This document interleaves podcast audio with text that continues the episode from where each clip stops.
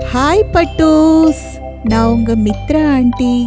இன்னைக்கு ஒரு புத்தம் புது கதையோட வந்திருக்கேன். கதையோட பேர் என்ன தெரியுமா? பாட்டி வீட்டுக்கு போன அணில் பிள்ளை. ஒரு கிராமத்துல தென்னந்தோப்பு ஒண்ணு இருந்துச்சான் அந்த தோப்புல ஒரு அணில் குடும்பம் வாழ்ந்துட்டு வந்துச்சான் மழைக்காலம் வர்றதுக்கு முன்னாடி அவங்களுக்கு தேவையான கொட்டைகள் பழங்கள்லாம் சேகரித்து வச்சுக்கிறது அந்த அணில் குடும்பத்தோட பழக்கம். ஆனால் இந்த தடவை அந்த அணில் குடும்பத்துக்கு சேமிச்சு வச்சுக்கிற அளவுக்கு கொட்டைகளும் பழங்களும் கிடைக்கவே இல்லை. அதனால அந்த அம்மா அணில் பக்கத்து கிராமத்தில் இருக்க தன்னோட அம்மா அணிலுக்கு அதோட புறா நண்பன் வழியா ஒரு கடிதம் ஒன்று அனுப்புச்சு. அந்த லெட்டர்ல அம்மா இந்த முறை எங்களால மழை காலத்துக்கான உணவை சேகரிச்சு வைக்க முடியல. உங்க வீட்டுக்கு என்னோட அணில் பிள்ளையை அனுப்பி வைக்கிறேன். எங்களுக்காக கொஞ்சம் உணவுப் பொருட்களை அனுப்பி வைக்க முடியுமா? அப்படின்னு அந்த லெட்டர்ல எழுதி இருந்துச்சு அதை படிச்ச பாட்டி அணில் சரி தரேன் அப்படின்னு பதில் கடிதம் அனுப்பி இருந்துச்சு உடனே அம்மா அணில் தன்னோட அணில் பிள்ளைய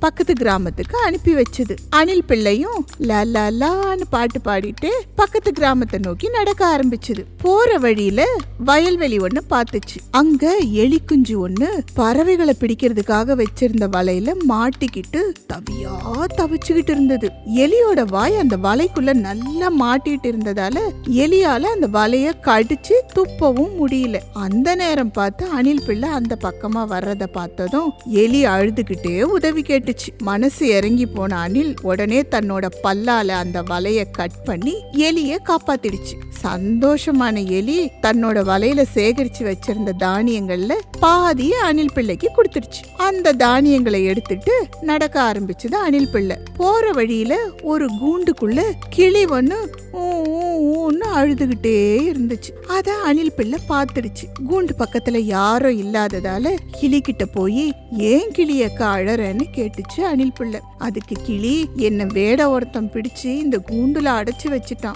உன்னால என்ன காப்பாத்த முடியுமா? அப்படின்னு பாவமா கேட்டுச்சு. ட்ரை பண்றேன் அப்படின்னு சொன்ன கிளி அக்கம் பக்கம் தேடி ஒரு பெரிய கல்லை எடுத்துட்டு வந்து அந்த கூண்டோட பூட்டு மேல ஒரே போடு பூட்டு டமால்னு ஓபன் ஆயிடுச்சு. கிளி கூண்டை விட்டு வேகமா வெளியில வந்துடுச்சு. வெளியில வந்ததும் அணில் பிள்ளைய பார்த்து அழகான அணிலே நீ என்ன காப்பாத்தினதுக்கு நான் உனக்கு ஏதாவது உதவி பண்ணணும். நான் பழங்கள் நிறைய வச்சிருக்கேன். அதுல உனக்கு பாதி தரேன் அப்படின்னு சொல்லுச்சு கிளி. சொன்ன மாதிரியே பழங்களையும் கொடுத்துச்சு. எலி குஞ்சு கொடுத்த தானியம் கிளி கொடுத்த பழம் எல்லாத்தையும் தூக்க முடியாம தூக்கிட்டு அணில் பிள்ளை அதோட பாட்டி வீட்டுக்கு போச்சு. போற வழியில ஒரு முந்திரி மரத்தை பார்த்துச்சு. அந்த முந்திரி மரம் வாடி போய் ரொம்ப சேடா இருந்தது. அந்த மரம் அணில பார்த்ததும் அணிலே அணிலே என்னோட வேர்ல நீ தண்ணி ஊத்துறியா? நீ அப்படி தண்ணி ஊத்தினா நான் உனக்கு என் மரத்துல இருக்க எல்லா முந்திரி கொட்டைகளையும் தர்றேன் அப்படின்னு சொல்லுச்சு. முந்திரி மரம் கேட்ட மாதிரியே அணில் பிள்ளையும் அதோட வேர்ல தண்ணி ஊத்துச்சு.